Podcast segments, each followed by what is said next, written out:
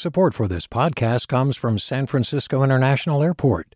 At SFO, you can discover award winning flavors and unique shops all before takeoff. Learn more about what's at SFO at flysfo.com. Hi there, I'm Rund Abdelfatah from Throughline. If you're listening to this podcast, you know that KQED produces exceptional storytelling that keeps you informed, inspired, and entertained. Their podcasts cover issues from your neighborhood to the entire country and everything in between. Support this work today. You can help us continue to bring quality podcasts to your ears. Just head to donate.kqed.org slash podcast. That's donate.kqed.org slash podcast. From KQED.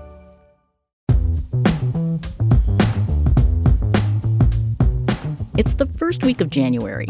Time for new resolutions. Renewing those gym memberships, maybe binge watching Marie Kondo's new show? Just me? Oh, and losing weight. Diets always seem to make it to the top of New Year's resolution lists. But if that sounds like you, you might want to put that on hold, at least for the next half hour.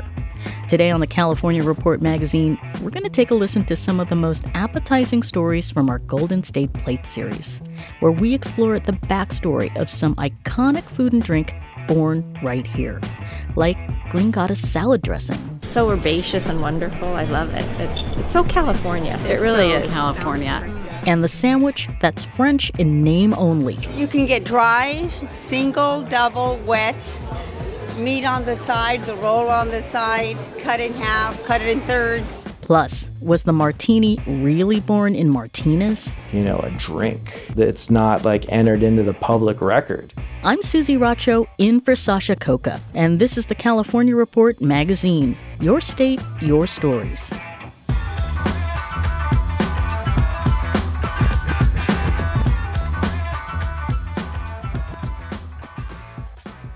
California is the birthplace of so many iconic dishes cioppino, Mai Tais, even the fortune cookie. This tasty history inspired us to launch Golden State Plate, a series about the origins of some of those classics. The California Report's Sasha Khokha looks at one of her personal favorites, Green Goddess dressing. Starting here at the historic Palace Hotel in downtown San Francisco. Welcome to the Palace Hotel. So now we're inside the garden court of the Palace Hotel, which is basically like a huge room under a giant skylight. It's got chandeliers hanging from the ceiling, ornate decorations on the walls, these pillars with golden swirls holding up the walls of the room. And this restaurant here was the birthplace of a pretty famous California recipe, green goddess dressing.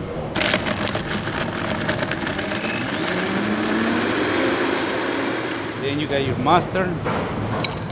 So the chef's name is Juan Rojas, and he's called the eggs. You can executive do it without banquet chef of the Palace Hotel. We're in the asks for it. kitchen, and he's throwing a whole lot of stuff into a blender. He's got ice, he's got pasteurized eggs, whole grain mustard, shallots, capers, A lot of green. And then there's also chives, Chives. spinach, fresh tarragon, vinaigrette, chopped parsley, salt and pepper, some olive oil, and a little lemon juice.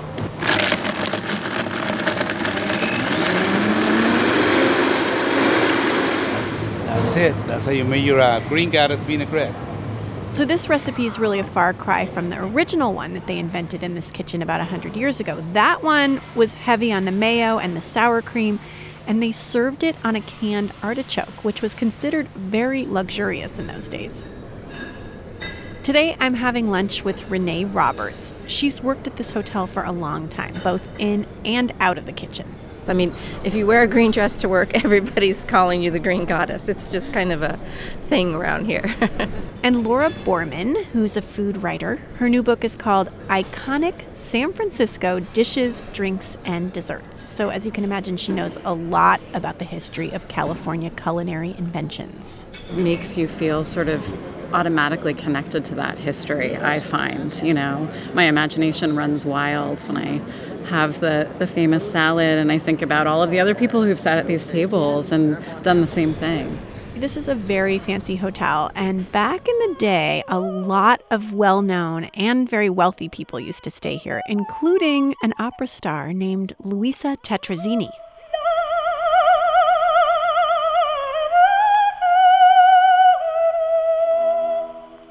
The hotel claims to have invented turkey tetrazzini, named after her.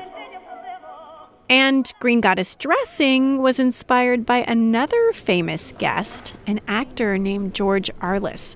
He was the lead actor in this 1920s play called The Green Goddess. And while he was staying at the Palace Hotel for a performance, they decided to throw a banquet for him. And our chef at the time, Philippe Roemer, created the special dressing to be served on the starter salad, and the rest literally is history. I mean, the fact that we're still talking about this over 100 years later is pretty impressive. We can't ignore how there's something really enchanting about the phrase, the green goddess. So, the name Green Goddess from the movie actually comes from what? There was a goddess character? there was a green idol kind of thing, right? Yeah. That's about as much as I know. It's a, it's a complicated storyline. Yeah, it's complicated. After the play finished, there were two film versions of The Green Goddess, and in them, this British white guy, George Arliss, starred as an Indian Maharaja. Does Your Highness speak English? Oh, yes, a little. All the other actors were white too, and they portrayed some Indians as savages. They had them like running around in afros waving swords. And the Green Goddess was basically a made up deity in a bad Hollywood version of a Hindu temple. This is what the famous California salad dressing is named after.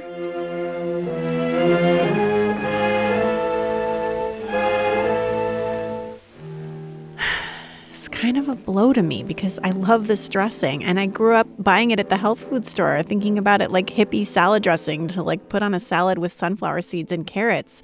But my family's Hindu. My dad is from India. Sometimes digging into California food history isn't so savory. But Green Goddess, it's a California classic because of the things that make it so Californian the fresh herbs, the obsession with Hollywood's celebrity. I'm still trying to work through the fact that something so seemingly innocent as salad dressing can carry baggage. But then our salads arrive, and I'm faced with this big mountain of fresh crab on a bed of shaved zucchini on one side of the plate, some greens on the other side of the plate, and this gravy boat full of electric green dressing. This is your green goddess Mm. dressing. Thank you.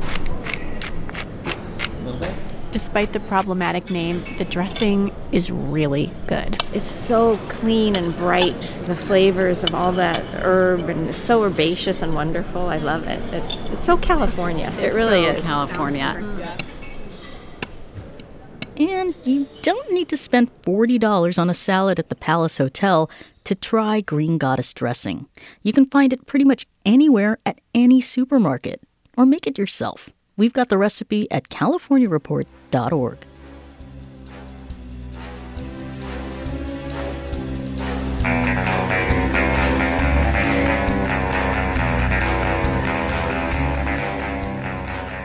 Can I do something for you, Mr. Bond? Uh, just a drink. A martini, shaken, not stirred. The martini is one of those old school drinks that come to mind when you hear the word cocktail, at least to me. It's iconic. From James Bond, the glass it's served in, to its own emoji. Its roots are in California, the Bay Area specifically. But as Bianca Taylor found out, exactly where the cocktail was invented, how it got its name, even what it's made of, is where it gets muddled. All right, I'm gonna make a martini cocktail the way we do here at Bull Valley Roadhouse. And um, it's two parts of this Old Tom gin, which is a sweeter gin. So I'll put two ounces of this gin in there. I'm with bar manager Tamir Ben Shalom at the Bull Valley Roadhouse in this tiny East Bay town of Port Costa. And then we'll do exactly half of that. One ounce of our Torino Vermouth blend.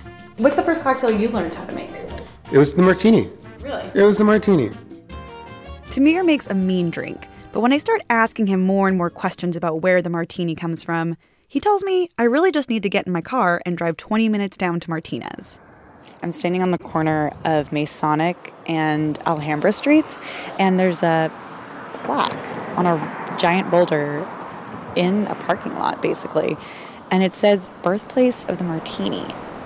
So, not only does Martinez lay claim to the drink with a plaque, it throws an annual martini festival, and the drink's origin story is all over the city's official website. But Gabriel Close, a San Francisco bartender who collects and studies old cocktail recipes, he says there's actually a lot of controversy about where and who invented the martini. These origins are so murky. You know, a drink that's not like entered into the public record. According to the plaque, the Martinez story goes like this. On this site in 1874, a bartender served up the first martini when a miner came into his saloon with a fistful of nuggets and asked for something special. He was served a Martinez special. After three or four drinks, however, the Z would get very much in the way. The drink consisted of two thirds gin, one third vermouth, a dash of orange bitters poured over crushed ice, and served with an olive. But Gabriel tells me a really similar story. It also takes place in the 1870s, but this time it happens in San Francisco. It starts with a miner who comes into a bar at the Occidental Hotel with a sack of gold, and he wants to trade it in for a bottle of whiskey. So, bartender Jerry Thomas gives him the whiskey and a special drink that he just made up off the cuff. He called it the Martinez.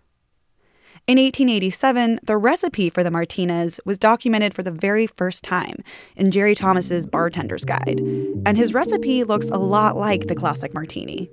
And here we've got the Old Tom gin and the vermouth. This is one part Old Tom to two parts vermouth. Jennifer Colliau is an award winning bartender and a self proclaimed cocktail nerd. I like the martini because I love um, I love all the stories, and I love that there's this air of mystery to it. H.L. Mencken called the martini the only American invention as perfect as the sonnet. She loves martinis so much, she's made a spreadsheet that documents all of the martinis variations that she's found over the years. Yeah, it's like 469 entries. Some of the drinks are made with the exact same recipe, but they have different names. We've got the Chris Racket Club, the Dewey, the Dry Martini, the Marguerite, and the Nutting. All those are made with the same ingredients one to one gin and dry vermouth with orange bitters. So, which one is the right one? There is nothing empirical here. There are people writing other people's recipes. There are people naming drinks after themselves or after the bars they work in. This explains why it's so hard to nail down the difference between a Martinez and a martini, let alone figure out where it was invented. But regardless of what it was called, it's very obvious that a martini style gin drink was really popular at the turn of the century. People always drank whatever they had around. And, you know, uh, when America was being settled, there was a lot of gin here. And that wasn't an accident. Gin's popularity can be traced back to Prohibition. When the manufacturing and selling of alcohol became illegal in 1920, people got creative. Have you ever heard of bathtub gin? Well, that was literally people making gin in their bathtub. It was cheap and easy, and there was a lot of it. So, when President Roosevelt repealed Prohibition 13 years later, there was plenty of gin around just waiting to be drunk. The decisive vote of the 36th state against Prohibition is happy news for the grain raisers of the United States and for many others throughout the land. Roosevelt uh, uh, cheersing the end of Prohibition with n- nothing but a martini. So that's a big deal right there. Prohibition really kind of gave the martini the leg up. I mean, it is just like this granddaddy of cocktails. And this granddaddy came from here, the San Francisco Bay Area. Well, it probably came from here. In 1983, the San Francisco Court of Historical Review, a group with no actual legal authority, they held a mock trial over the origin of the martini, and they determined that their city was the cocktail's rightful birthplace. But not to be outdone, a mock court in Martinez overturned that ruling shortly after. When I pressed Jennifer, Tamir, and Gabriel on where the martini was invented, no one is willing to say anything definitively. But finally, Jennifer gives it to me straight. So, do you think it's important that people know where the martini came from? Oh God, no, no, no one, no one needs to know any of this. I mean, if you're if you're enjoying yourself at my bar, that's really all that I care about. Cheers to that. For the California Report, I'm Bianca Taylor.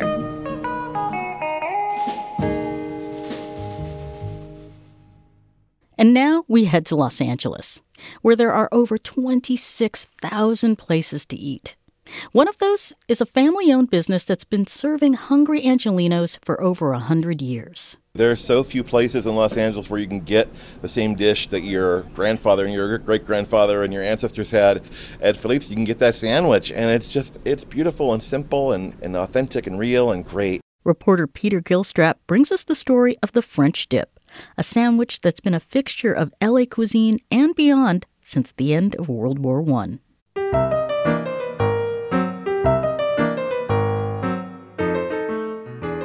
Philippe's is on the corner of Alameda and Ord Street, just down from Union Station on the southern edge of Chinatown here in Los Angeles. It's a blue collar area bordered by train tracks, the Terminal Annex post office building, and small shops in humble brick and mortar structures that go back to the 1920s. At night, the streets quiet down as a blanket of noir descends upon the scene, but in daylight hours, things are bustling. People are working, and the no frills French dip is a working person's lunch. A lot of the same people that are buying that sandwich today are the types of people that would have bought it a century ago.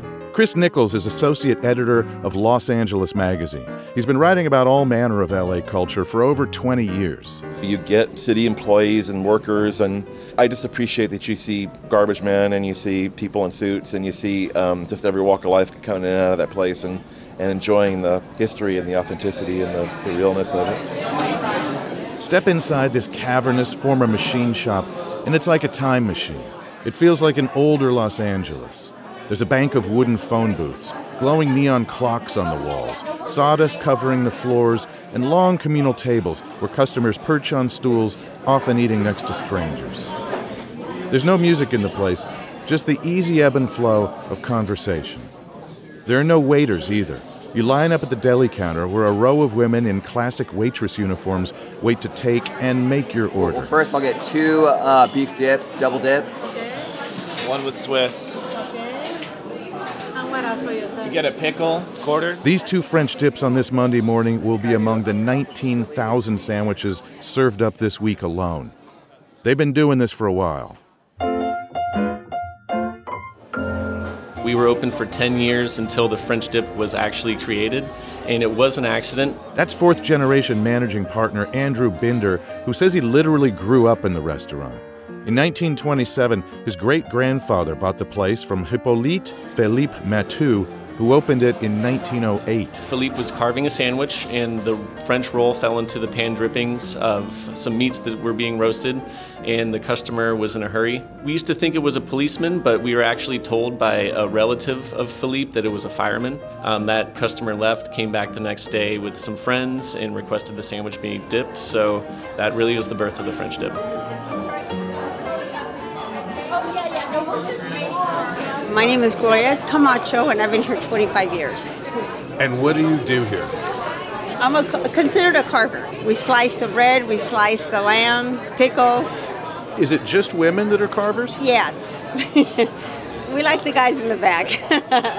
Why is that? I mean, you're better looking than the men. Ah, you're funny. Uh, I don't really know why, but it ain't broken, so let's not fix it. And for customers who aren't French dip veterans, Camacho reveals the different ways to dip your beef, your lamb, your pork, your ham, your turkey, or pastrami sandwich. They ask us, what does it mean, uh, dip? It just means how much moisture you want on your roll. You can get dry, single, double, wet, meat on the side, the roll on the side, cut in half, cut it in thirds for here to go. So there's a couple of options. Back in the kitchen, Andrew Binder stirs a steaming vat of meat. So, what are we looking at here? We are looking at a 50 gallon kettle that has a traditional stock. It starts with beef bones, we add vegetables and spices, and it's going for over 24 hours a day. And so it's an ongoing cycle. Then we'll drain it and strain it and combine it with all the drippings from the roasting pans, and that's what we dip your sandwich in the next day. Back on the floor, the lines are growing as breakfast transitions into lunch. Eric Woods is in the queue, gazing at the cream pie and the cheesecake and the potato salad and the pickled pig's feet and other delights just under the deli counter glass as he inches slowly toward his carver. It's a wait he's used to. I've been coming here since I've been like 10 years old. You know, I've been, I'm 53 now. I just like the atmosphere. My grandpa used to bring me, and I just like to sit in here and how it's just open and everybody can sit and enjoy. Family atmosphere with no headache. The tradition of Philippe's French dip is deep and vast, but they're not the only place in town claiming the sacred birthright. Cole's, an upscale downtown LA restaurant also open since 1908, maintains the sandwich had its first Au Jus baptism in their kitchen. I have started my own theory as to why Philippe's might be the originator as opposed to, to Cole's. Again, Chris Nichols. It's simply that Hippolyte Philippe Mathieu, if I'm pronouncing it correctly, was born in France, and Harry Cole was a German. So maybe that's why it's a French dip, because it came from a Frenchman. It's not exactly a Beatles versus Stones rivalry, and really, what does it matter who came up with it first? One fact is certain the sturdy, humble French dip is a proud creation of the City of Angels. For the California Report, I'm Peter Gilstrap in Los Angeles.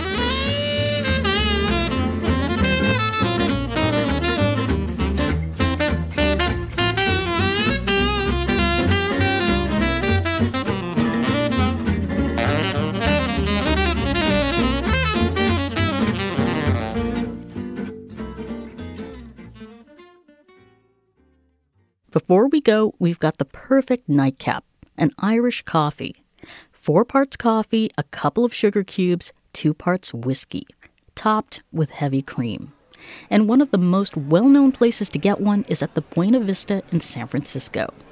This corner bar, located in front of a cable car turnaround, is often thought of as the birthplace of this iconic libation. But is it true? Our friends at the Bay Curious podcast, Kelly O'Mara and Olivia Allen Price, check it out. We headed into the back room at the Buena Vista to learn how Irish coffee ended up here. It was not originated in San Francisco. So, my name is Leah, and I've been a waitress at the Buena Vista for 14 years. That's right. The Buena Vista doesn't actually claim they invented the drink. But they do have a tale about how two San Franciscans made it popular in America. Leah sets the scene. It was 1952, and it was a, a dark and stormy night, November 10th to be exact.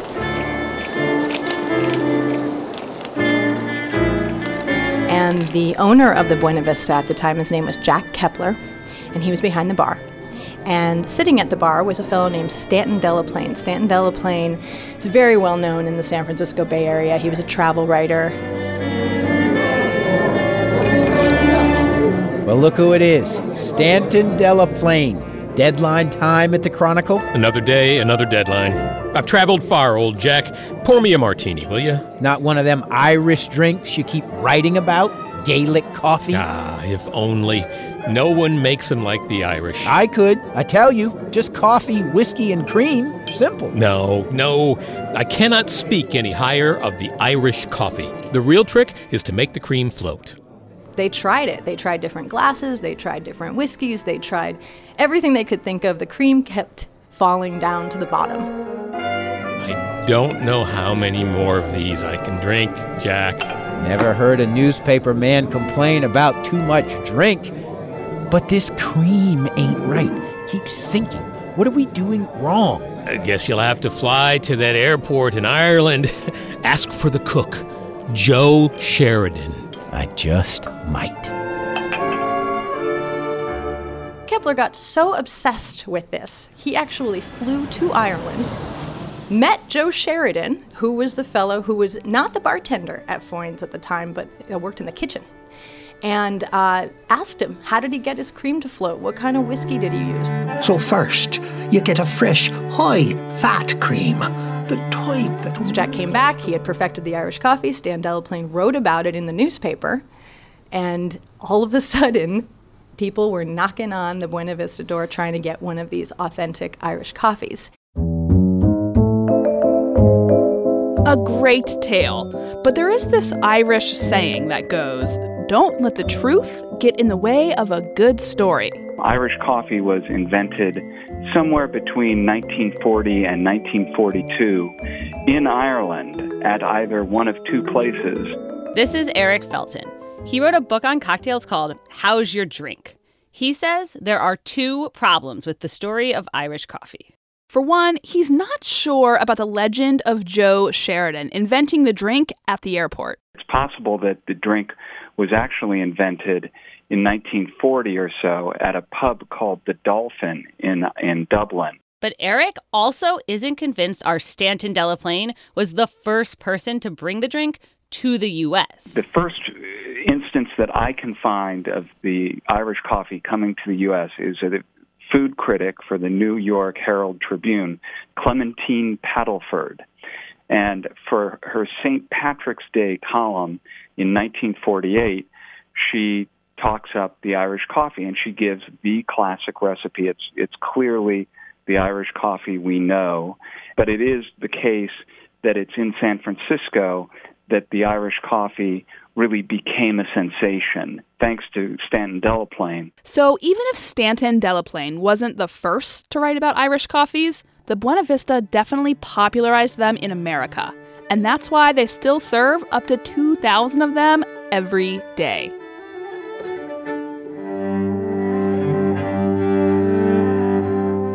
Was Kelly O'Mara and Olivia Allen Price with the Bay Curious podcast. You can visit baycurious.org to subscribe.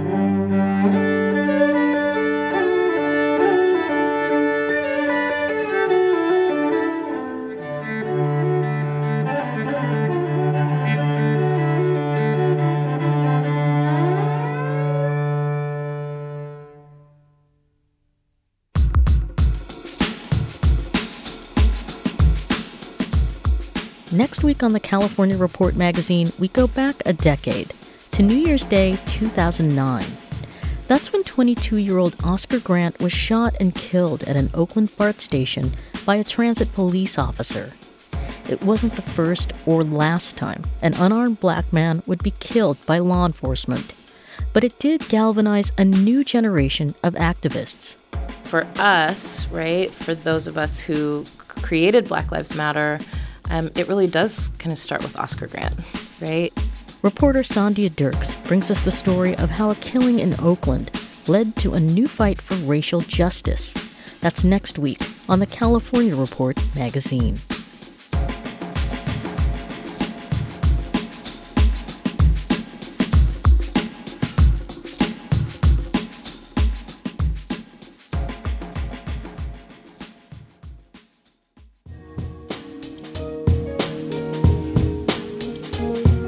And that's it for this week. If you have a favorite food or drink with a California pedigree, let us know. We might feature it on our Golden State Plates series. Email us at calreport at kqed.org. We're already cooking up stories on ranch dressing, Pisco Punch, Santa Maria Tri Tip, and Rocky Road ice cream. If you missed any of today's show, subscribe to our podcast, The California Report Magazine. We're a production of KQED Public Radio in San Francisco. Bianca Taylor directed our show this week. Our technical producer is Seal Muller. We had additional engineering from Katie McMurran and Rob Spate. Victoria Mauleón is our senior editor. The stories in our Golden State Plate series are edited by me. David Marks is our online producer. The California Report's editorial team also includes Ethan Lindsay and Holly Kernan. I'm Susie Racho. Sasha Khokha returns next week. Cheers! This is the California Report magazine. Your state, your stories. Support for the California Report comes from College Futures Foundation. More graduates for a thriving California. Learn more at collegefutures.org. Eric and Wendy Schmidt, whose Fund for Strategic Innovation supports transformative ideas that benefit humanity while protecting the natural world, recognizing through science the interdependence of all living systems. And the James Irvine Foundation, committed to a California where all low income workers have the power to advance economically. Learn more at irvine.org.